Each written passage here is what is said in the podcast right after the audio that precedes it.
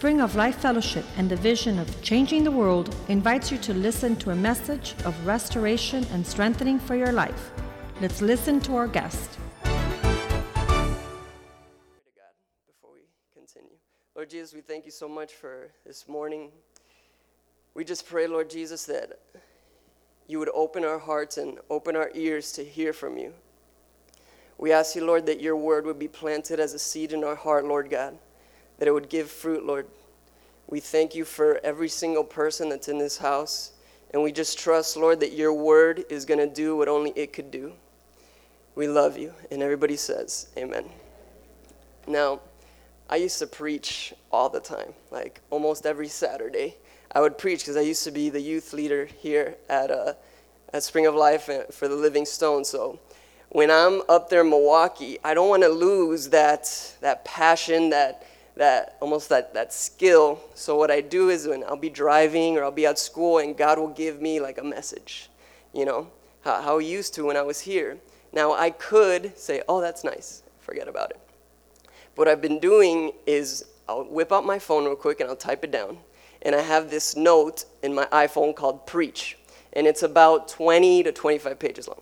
Uh, because I've just been storing them this whole year, and, and I'll turn to Erica, and Erica's like my church, uh, and I'll just start preaching to her. And I'm like, oh, the Lord showed me this, and, and, she's like, oh, that's pretty good. And so I'll type it down. So my phone is filled with unedited and unfinished messages. So I'm rusty. I haven't I haven't preached in a long time, and whether you believe it or not, I'm very nervous.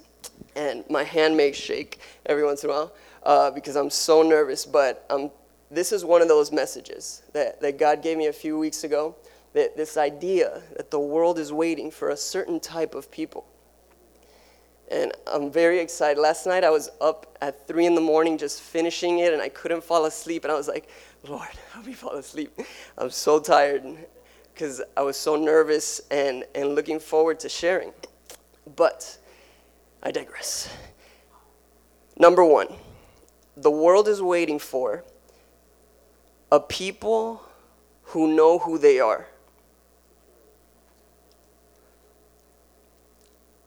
The world is waiting for a people who know who they are. Let me tell you that God's people need to know exactly who they are in Christ Jesus. And we just read it. We're a chosen people, a royal priesthood, a holy nation, God's special possession. That's who we are. But I think that sometimes the church is going through an identity crisis. You see, the world is changing so fast. Just every day, new things, new styles, new culture shift. Sometimes for the good, but sadly and mostly for the bad. We just see our world seems to deteriorate more and more and more into sin and more into darkness. So the church starts seeing all this change and they start freaking out. They're like, oh my gosh, what do we do? Uh, how, how do we look? How do we dress? How do we do service? How do we preach? How do we sing? And they start to, to freak out because they feel like the world's changing, so we have to change. But let me tell you, it's the church that needs to change the world, not the other way around. It's the church that needs to be leading the way and giving the cues, not the other way around. Amen? Now, believe it or not, I know kind of what it's like to go through a bit of an identity crisis. And you're like, come on, you're like 20 years old. No, I'm not. 27. I forget sometimes, I'm getting old.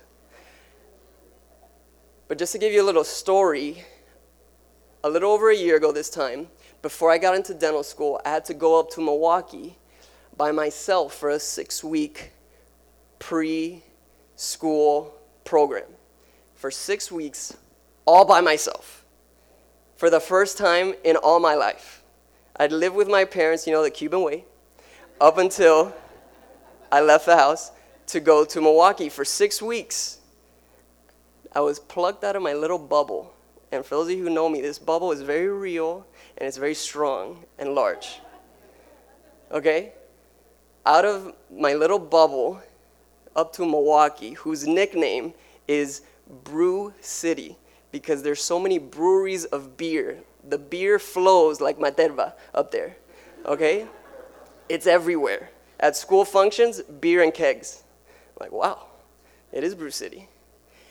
And so I'm outside of my bubble, putting 1,500 miles between me and everyone and everything I've ever known.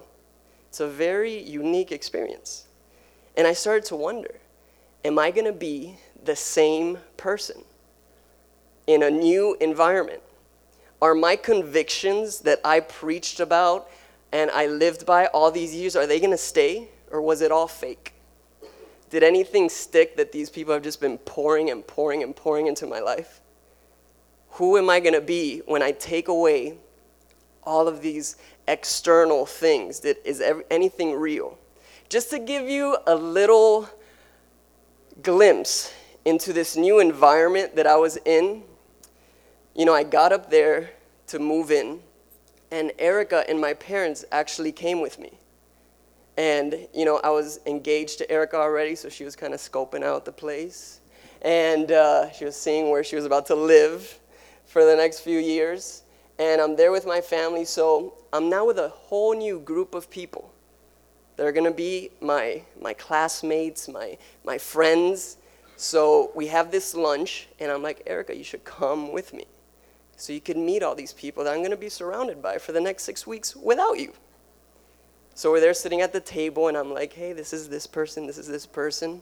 And we're eating, and then all of a sudden, this girl, a little bit down the, the table starts talking. And she's like, I, last night, we went to a strip club. And uh, I started kissing the stripper. And Erica's like, for real? Needless to say, I was not allowed to talk to that girl for the rest of my life. I got a few pinches under the table. Okay? I'm here to take her to show her the people I'm about to talk to and, and, and, and spend these next six weeks without her. And we have Exhibit A right down the table. Erica was like, Lord Jesus. En el nombre de. This was my new world. This, I started to get these ideas like, wait, I'm not the youth pastor anymore. Uh, I'm not doing what I used to do anymore. My actions are, are not the same anymore. My position is not the same. I started to get this ungodly and hellborn thought that somehow, because I'm not in ministry anymore, I'm not in youth ministry anymore, I'm not one of the pastors, that I'm somehow less spiritual, less used by God. Now, I want to be very careful with this point because I don't want anyone to leave here confused. I had to learn that my identity was not defined by my actions. Because I was looking at my actions and saying, that's who I am. What we need to do is look at our identity, get that right, and our actions will follow. You hear what I'm saying? So many people out there want to divorce and separate actions from identity. They say, no, I could do whatever I want and I could say whatever I want, I could go wherever I want, and my identity in Christ will stay the same. I could go out and do whatever I want, I could sleep with whoever, I could do whatever, I could leave my, my family, this and that, and my identity will stay the same. But there's a problem there that's a twisted mindset. Our mindset needs to be I don't do whatever I want because I have been crucified with Christ and I no longer live, but it is Christ who lives in me. The life I now live in this body, I live by faith in the Son of God who loved me and gave himself for us. Let me tell you that your actions are dictated by your identity. Your actions come out of your identity. So if you get your identity straight, your actions will follow. You understand what I'm saying? Everyone getting this? Now let's address something really quick. World changer. Have you heard this phrase? Maybe a few times. It's on every sermon, it's on every t shirt, and it's, it's at the beginning and the end of the radio program. World changer! Right? Why? Because Pastor knows that if you get your identity right, your actions are going to follow. Everything else will follow. If you know that you are a world changer, you're going to start acting like a world changer. You guys get what I'm saying? If you know you are a son and a daughter of God, you're to start acting like one. Stop focusing on your actions, start focusing on your identity. Not any identity, your God given identity. You see, your identity isn't dictated by your actions and it's not dictated by your position. It doesn't matter if you're here in Miami or up in Milwaukee. It doesn't matter if you're a dentist, a youth pastor, a mechanic, an architect, a doctor, whatever you are, God wants to use you. I don't care if you're a Starbucks barista or you live in a cubicle Monday to Friday and even Saturdays when they call you in. You are called to be a world changer, and your identity does not change. The question is are you going to walk in that identity? Or, like the prodigal son, where you leave it behind, are you going to walk in your identity? The church needs to say, I know who I am. The people of God need to say, I know who I am. Because you see, only a creator could, can give its creation its identity. Our identity is all over this book. If you're have, having an identity crisis, start reading this book and you'll start to know exactly who you are. Start listening up during the preachings. Because God is going to start to speak vision and identity into every single one of your lives. And you'll start to know, you know what? I'm a child of the one true God. I am part of this holy people. I am part of a chosen generation. I am a world changer. Amen? The world is waiting for a people who know exactly who they are. And number two, the world is waiting for a worship filled people. A worship filled people. In, in, the verses that we read at the beginning in 1 Peter 2, it says, That you may declare the praises of him who called you out of darkness and into his wonderful light. Who here knows what that's about? Getting called out of darkness, and who praises about it? Amen? Now, when we went up to Milwaukee, obviously we were leaving our church here. Okay, we weren't going to be, you know, the, the church of the internet, even though we watched the, the live stream here all the time. We wanted to join and be part of a church up there. So, you know, me and Erica are just like on the internet, just looking for a church all over the place. We're visiting this one and that one. And, you know, Erica was obviously, I want to join a church. I need to join a church. So we, we would leave a church and she'd be like, So, so, so, what do you think? Did you like it? Is this the one? Is this the one? Is this the one? And I'm like, eh, I don't know. I don't feel it. And the big thing for me was the worship. Because the music was fine in most of them, you know, most of them. And I used to be part of the worship team, and now in the church that we lead, I am one of the worship leaders. So the worship was a big part for me. So even though the worship was fine, the people up there during the worship service were like this coffee in the morning, and it's just so beautiful. And this song is so good. And they were like this, they were the whole time. I'm like, God, we're worshiping.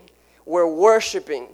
Come on, act like you're worshiping. I was looking for a church, and the way that I would describe it is a church that's alive.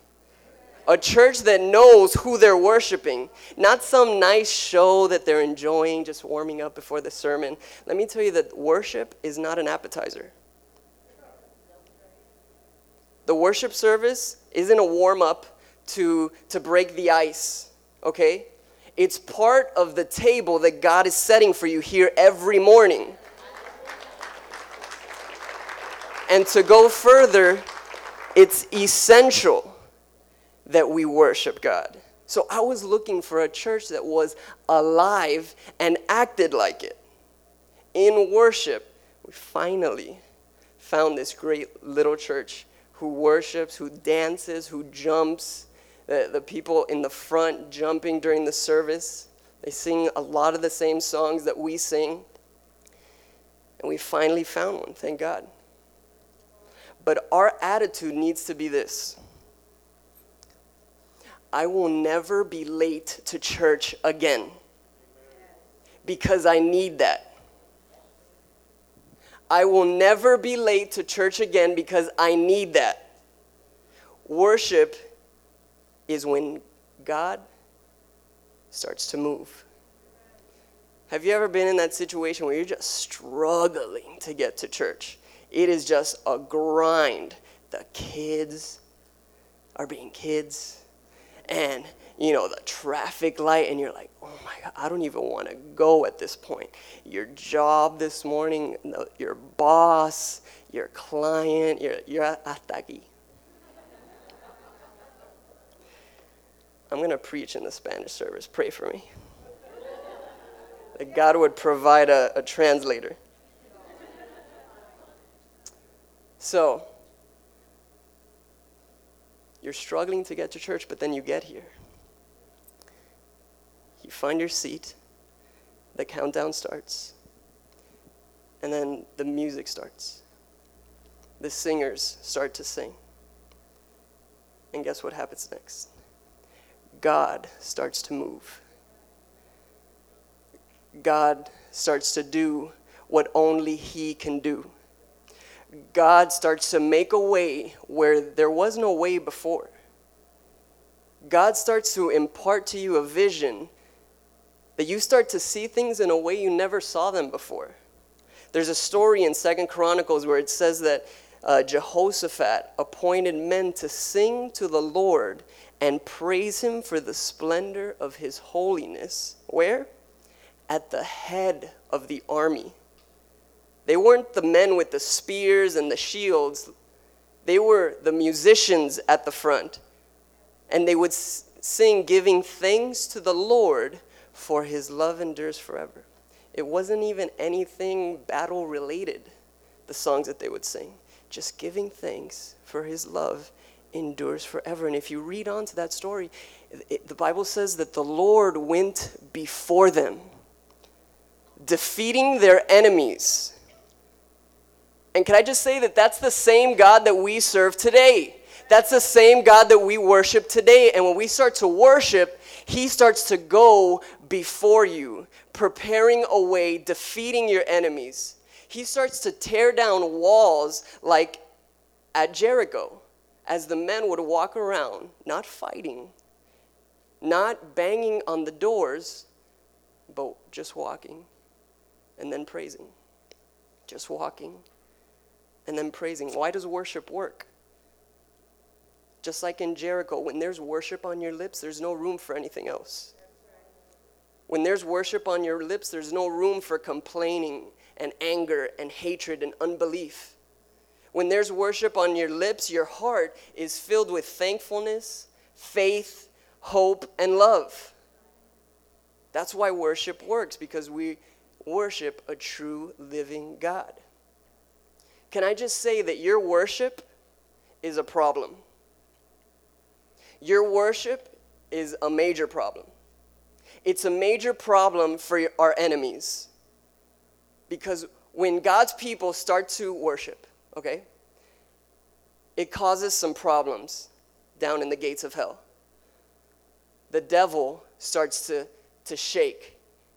They, they start to say, Shh, they're, they're worshiping him again they're worshiping Him again. Man, your worship, your praise is a problem for your enemies. When you start to worship, God starts to move and do what only He can do. Say, I will never be late to church again. I will never be late to church again. So, next time you're here worshiping, lifting up your hands, and somebody taps you on your shoulder, you could just turn to them and say, I'm sorry, wait, my victory is on the way. Wait, I'm sorry.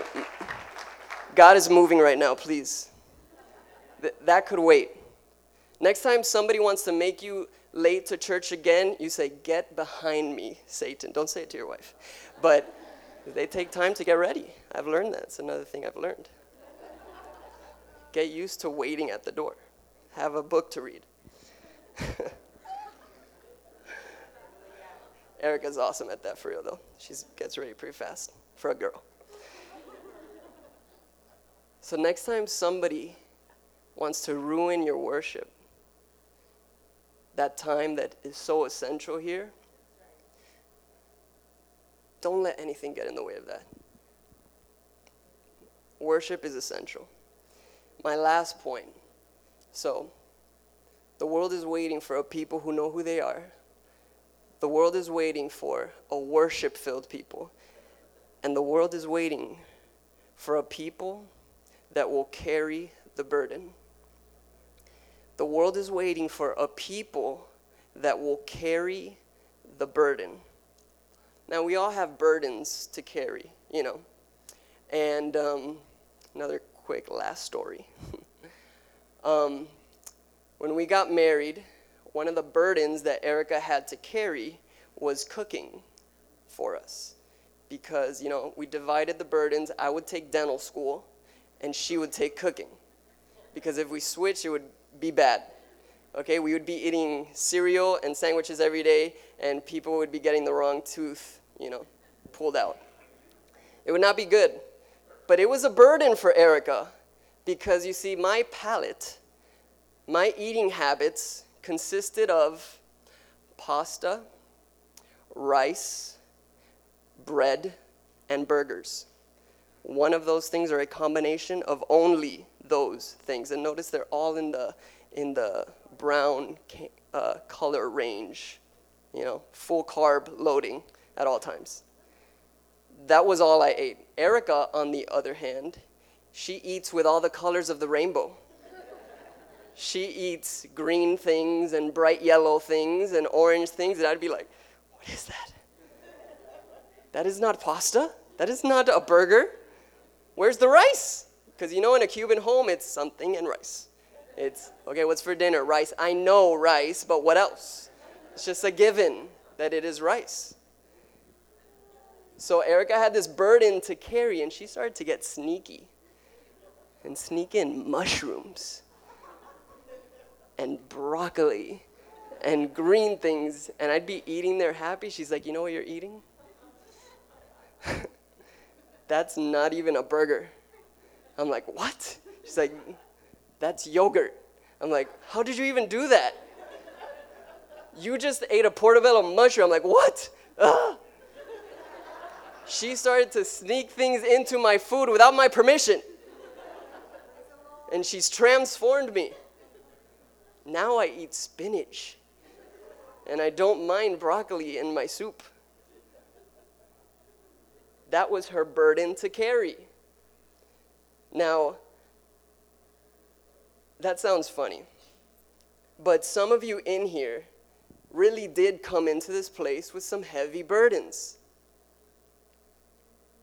And my point is the world is waiting for a people who will carry the burden. And you might be thinking, what? ¿Qué, Another burden? I feel like a pickup truck. I'm carrying so much burden on my back already. But that is serious.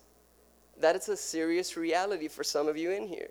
You've come in here this morning with a crushing burden on your back. Family burdens, a financial burden, a relationship burden. Maybe some of you are carrying the heavy burdens of guilt, worry, anxiety, and doubt. And you feel like you're carrying the world on your shoulders and you're working so hard to carry these burdens. There's this verse that may apply to you. Come to me all you who are weary, who labor and are burdened, and I will give you rest.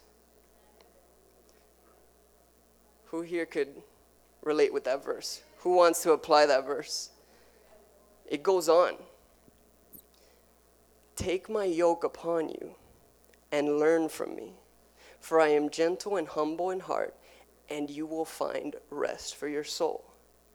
My yoke is easy, my burden is light. My burden is light. If I could have the worship team come up as we finish.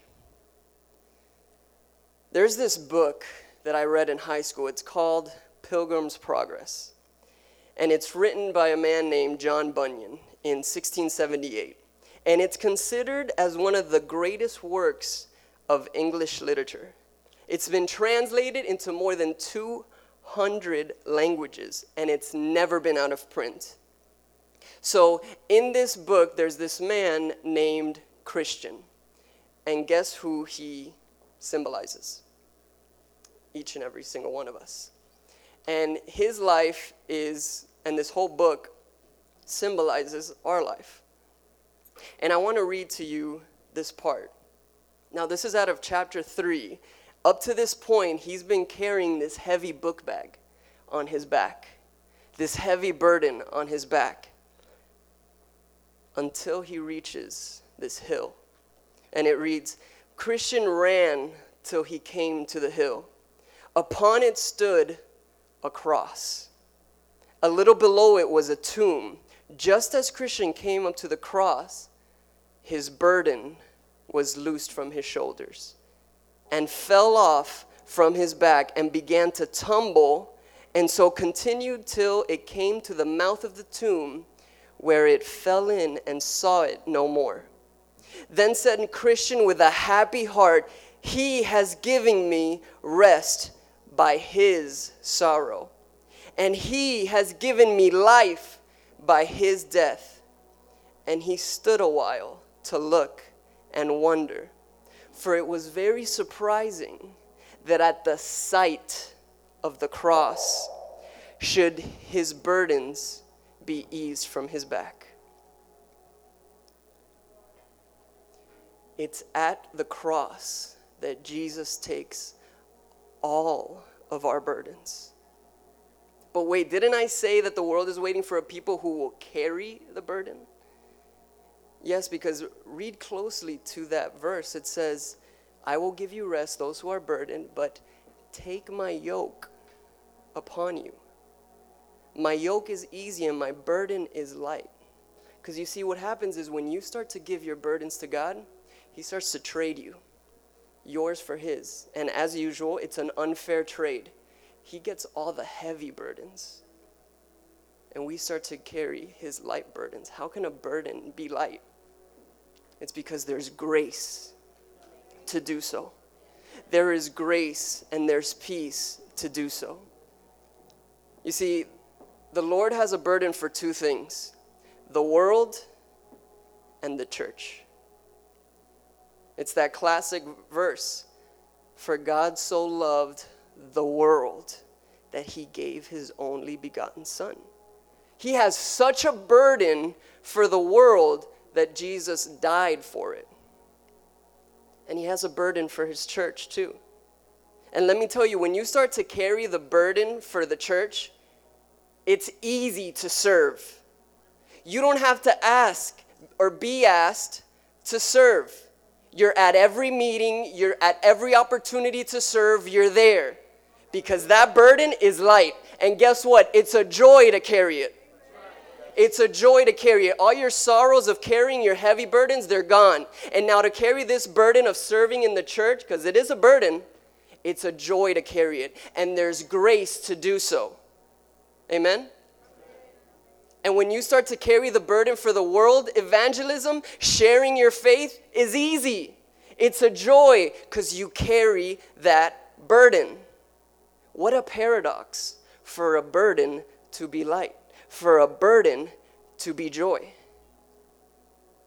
If you're here this morning and you're carrying a heavy burden, that is causing you strife and worry and anxiety, it's time that you, just like Christian in Pilgrim's Progress, would come to the cross and watch it fall off your shoulders in an instant. Because let me tell you that God is willing and able to take all your burdens.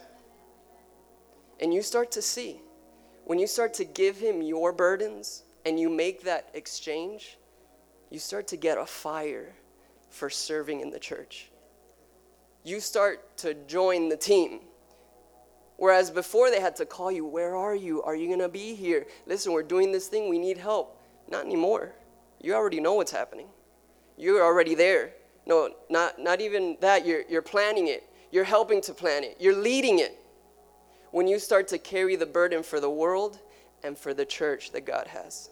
Now, let me ask you something. If we're walking together down the street and suddenly I, I drop all these quarters down on the, on the sidewalk and I start picking them up, what are you going to do? Are you just going to stand there and say, hey, you missed one over there? You're going to start doing it too, right? And that's what starts happening. When you start to walk with God, you start to do what He does. And let me tell you what He does. He, he reaches out to the lost, and He loves His church. He reaches out to the lost, and He loves His church. Let's stand this morning. Make no mistake that the world is waiting for something. He's waiting for God's people. If that's you, I want you to raise your hand right there where you're at. Say, I'm God's people. I'm God's people. I will carry the burden. I, I want to know who I am. I want to be filled with worship. So, right now, as we sing this song, fill your lips with worship, fill your heart with worship. If you came in here with heavy burdens, come to the front and watch it fall off your shoulders because you don't have to carry that anymore. God is stronger than your burdens. Right there where you're at, start to lift up your hands and worship like you never did before. Say, Lord, take my burdens from me, Lord Jesus. I want to serve you, Lord God. Lord, I want to serve you, Lord. I have nothing else to live for but for you. Come on, let's sing it out. Let's sing out loud. It goes on and on and on.